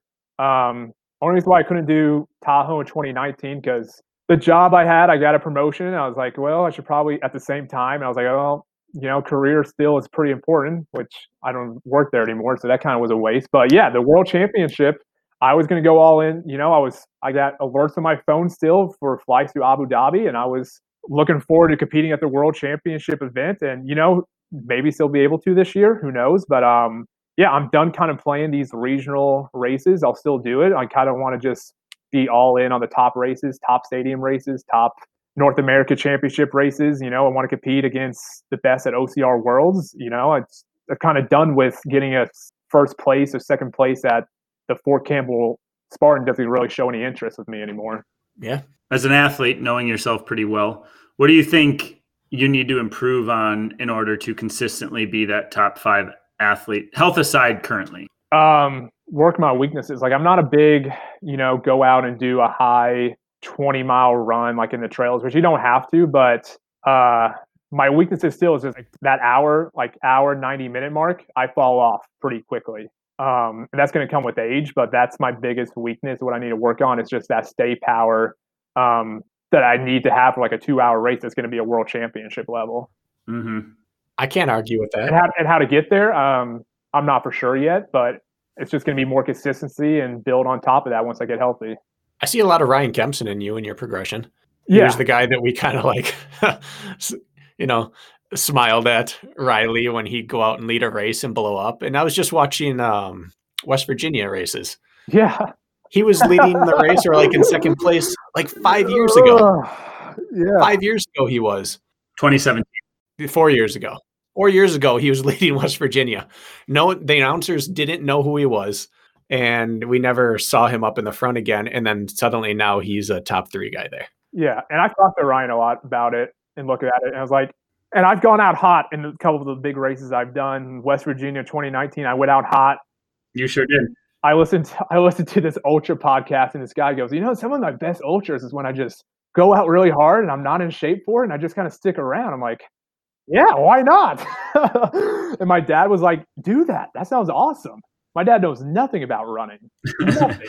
You were in shape though. That was that was the year that I mean you were racing really well that year. So that was actually that was a cerebral decision. That Yeah. wasn't a a dumb decision based on how racing was going for you. And it's that thing that makes me feel Kempsonish about you, where the people that don't have that aren't going to blow up, but they're never going to break through big time. You don't pop a race cautiously. And so you have that that boomer bust capability that leads to more booms than busts as your endurance career progresses. And no one worries about a, a cautious racer. People worry about the guy who's capable of blowing himself up because he doesn't care about what you do in a race. And so, again, I'm optimistic that your 2022 looks like that. Yeah, that'd be awesome. You know, like if I could become a next better than Ryan Kempson, you know, that's that he's one of the best in the sport. So that's all you can really, that's all I can ask for right now. If all you can ask for is to be better than Ryan Kempson, I think that's all right. Yeah, that's, exactly. Nick, as we work on wrapping this thing up, mostly because yeah. I got to be done by four. I have clients at the gym at four thirty. Same thing. Um, yeah, same for you. So you get it. Um, let's just uh, you know, bookend this conversation that started with your health. Um, what uh, what is the next like? I don't know, one to three months look like for you? Like, what's the day to day look like for you? What's your plan? How are we coming out of this thing? What are you doing? My diet has been my number one thing. I'm trying to get better. Um, looking up just there's so much out there about this condition. Like everybody's diet's different. By the way, so I have a degree in naturopathic medicine, and I and I wow. studied a lot of GI issues and holistic nutrition. And I have a profound book. I have two copies, in fact. It's called "Patient Heal Thyself" by Jordan Rubin. And if you want, I will send it. But he had Crohn's and ulcerative colitis and figured out a way to heal himself. It's a very, very, very good book. Either buy it or I'll send you mine. But it might be of interest. Yeah, send me the link or something. I'll buy it. Continue. Um, yeah, so just trying to find my right diet. I've gone pretty much gluten free, trying to be just I'm trying out a bunch of stuff. So that's kind of been my experimenting day to day on a lot of different medications right now. I'm starting next week. I'm going to be starting. What are you all on? Tell us what you're on. I'm on let's just get the old backpack out here. I'm on this prednisone steroid. I'm on cyclosporin. I'm on budesonide, something like that. So I take up to like seven pills a day. I'm on take omega three fatty acids, probiotics, pills. Is this a guy that never took medication before this? Yeah, I've never took. I don't take vitamins. I've never drank protein shakes or anything before this. Um, but the next step is IV infusion. The drug's called Entyvio.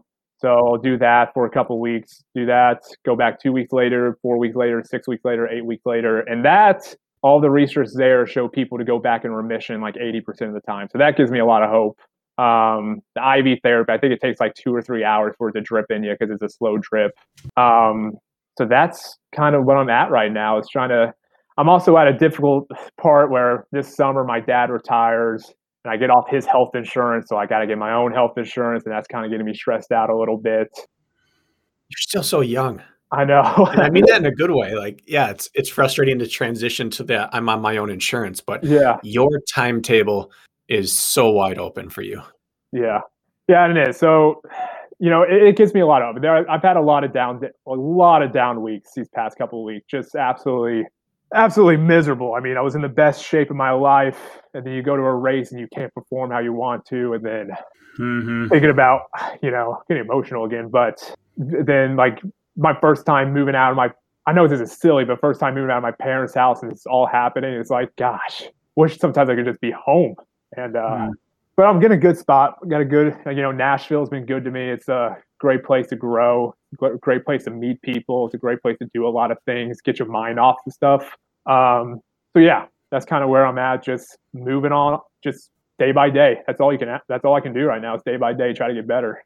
When you when you wake up in the morning, like what is your thought process now? Like hold your hold on. I don't know what the day is bringing me. Like like what what what are you thinking? Feeling when you roll out of bed every morning right now? Oh, the mornings are the worst for me by far. That's where it's the conditions really bad. So I actually hate the mornings. But I wake up.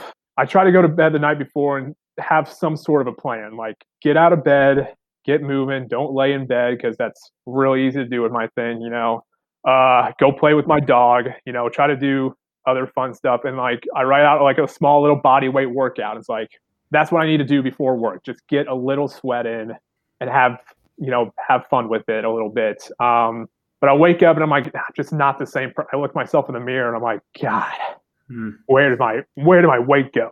Hmm And uh, I talked to people in my gym. They're like, "Man, I wish I could lose 20 pounds." I'm like, "Yeah, I bet you could, man. It's it's it's it's not fun. I'll tell you that though. The way I did it." Um, but I look myself in the mirror. Then I'm like, you know, it's gonna come back. It's just gonna take time. It's gonna come back. Um, and then I try to just plan out my meals accordingly. Try to be gluten free. Try to eat okay, and then go home and do something. You know, get out of the house, go to the dog park, go meet up with friends, or do something. Go hang out with my brother. Just try not to because those weeks when I was kind of depressed, just like sitting at home, just did not help. You know, I just got to go do something. That's like my goal every day. Just go do something, meet somebody new. When you get out of bed, then you don't even know if you're going to be able to train that day necessarily. You kind of let your body tell you, Yeah, or do you have a plan? yeah. I I try to. I got some stuff. Like I try to get to the gym a little early. I got some stuff in my house. Once I get going, the afternoons I feel a lot better. I feel a lot better. So that's where I've never been an afternoon workout guy. I've always been a morning guy, like 5:30, 6 a.m. So that's been getting some time getting used to. But if I could just, I know if I could just make it to the afternoon, it's going to get a lot better. But that getting to the afternoon, whew, is miserable sometimes. Is the afternoon better no matter what, or do you have to earn it through being active in the morning? I got to earn it. Yeah. Yeah. Yeah. You can't just have a second half day, work a second or third shift job and be great. Yeah. Yeah. Yeah. Got to earn it. A lot of a lot of people who uh, have a little bit less to complain about today. Biggest person suffering is my dog. I ran with my dog every single day, and he doesn't get to run anymore. We were going to do a dog mile in St. Louis in June. He was looking forward to it. A little canicross. Yeah, yeah. He's he's a he's a pretty good runner, man. He's a little. If I'm if I'm in shape and he's in shape, we'll go 420 at a mile. Okay. I like that. yeah, I'll tell you what, those little bits like that you're doing, even though it seems super trivial right now, like that little bit of running when you can, the little bit of circuit strength work with probably baby weights compared to what you're used to, yeah. that holds you over more than you think. It holds you over more than you think. Probably doesn't feel like it right now. No, not at all. But just being active is like what I've researched a lot too. Is people like, I don't want to be active, but you have to be. Just like it just helps the body, helps the mental health more than anything right now. hmm I can't wait to see how this shakes out for you once uh once we're on our way out the other side of this thing, Yeah. man.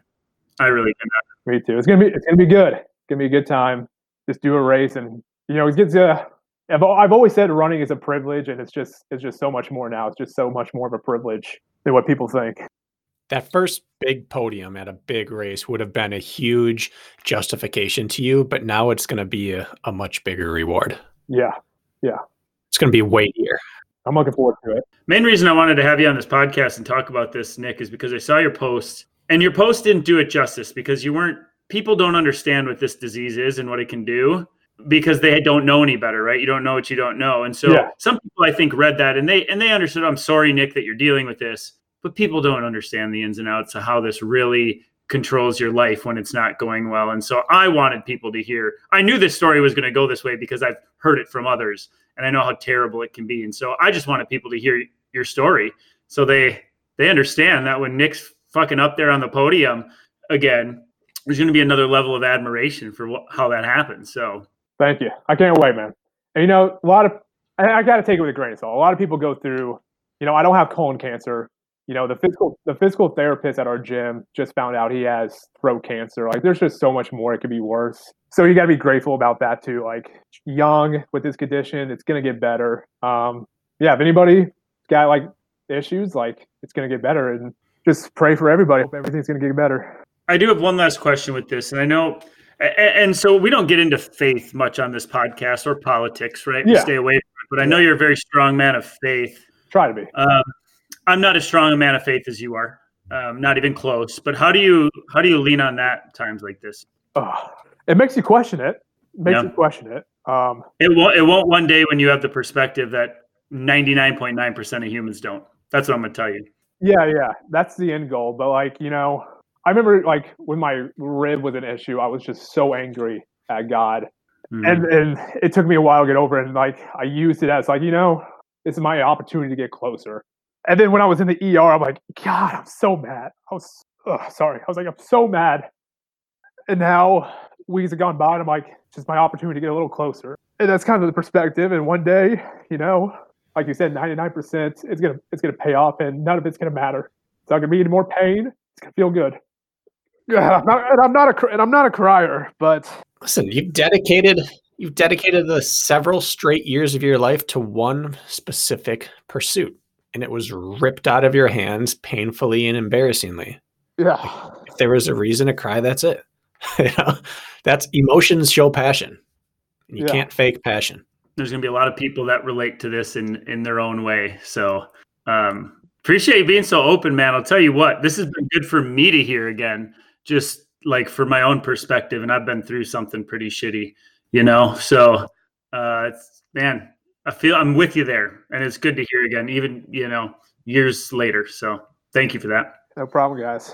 Everyone loves a comeback story. Everyone, and this is going to resonate. Yeah. Yeah. Any, anything else? I know we, we got deep there again at the end. Anything else Yeah. you want to add to any of that? Or Uh, just want to thank my parents, my brother, my sister, my other brother. Uh, they're my rock. Um, you know, people at Torque, the obstacle racing collaboration that I helped start. Um, they're amazing. They've really been helpful with me. Uh, VJ Shoes, Matt, he's he's reached out several times. Like said, hey, don't worry about anything. You're good to go. But uh, all my friends here at the gym in Nashville, like I, you know, I started this new job at the same time this condition went on, and my boss has been awesome you know so i got a lot of good people in my corner that i'm really grateful for and you're coaching too, right? Why don't you tell people about yeah that? i coach i coach um, I coach a handful of clients um, you know I'm, I'm not probably as in deep as you guys probably are you're coaching like outlining like every little thing I, i'm a very like you know i give you your plan if you could do it through this week that's awesome i'm not very big micromanaging people um, we're all adults but um, you know, my clients were killing it. You know, Kevin Thompson is one of my clients. He just got third place at a Savage race not too long ago. Uh, I got a client named Micah. He got on the um, his age group podium in Jacksonville Sprint. So, you know, I, I believe in really giving a lot of people freedom with their training, and uh, it's working out for a lot of people. Just really cons- try and make them be consistent as possible. And That's if you want, to just reach out, just Instagram. I got a Linktree there, and you can find my number and email on there. Nothing makes coaches better than adversity. I'll tell you that. You Yeah. are going to, not that I think you struggle with it, but you're going to continually be better and better as an empathetic coach the more you go through these things. So, Oh, yeah. I mean, your struggle is their gain.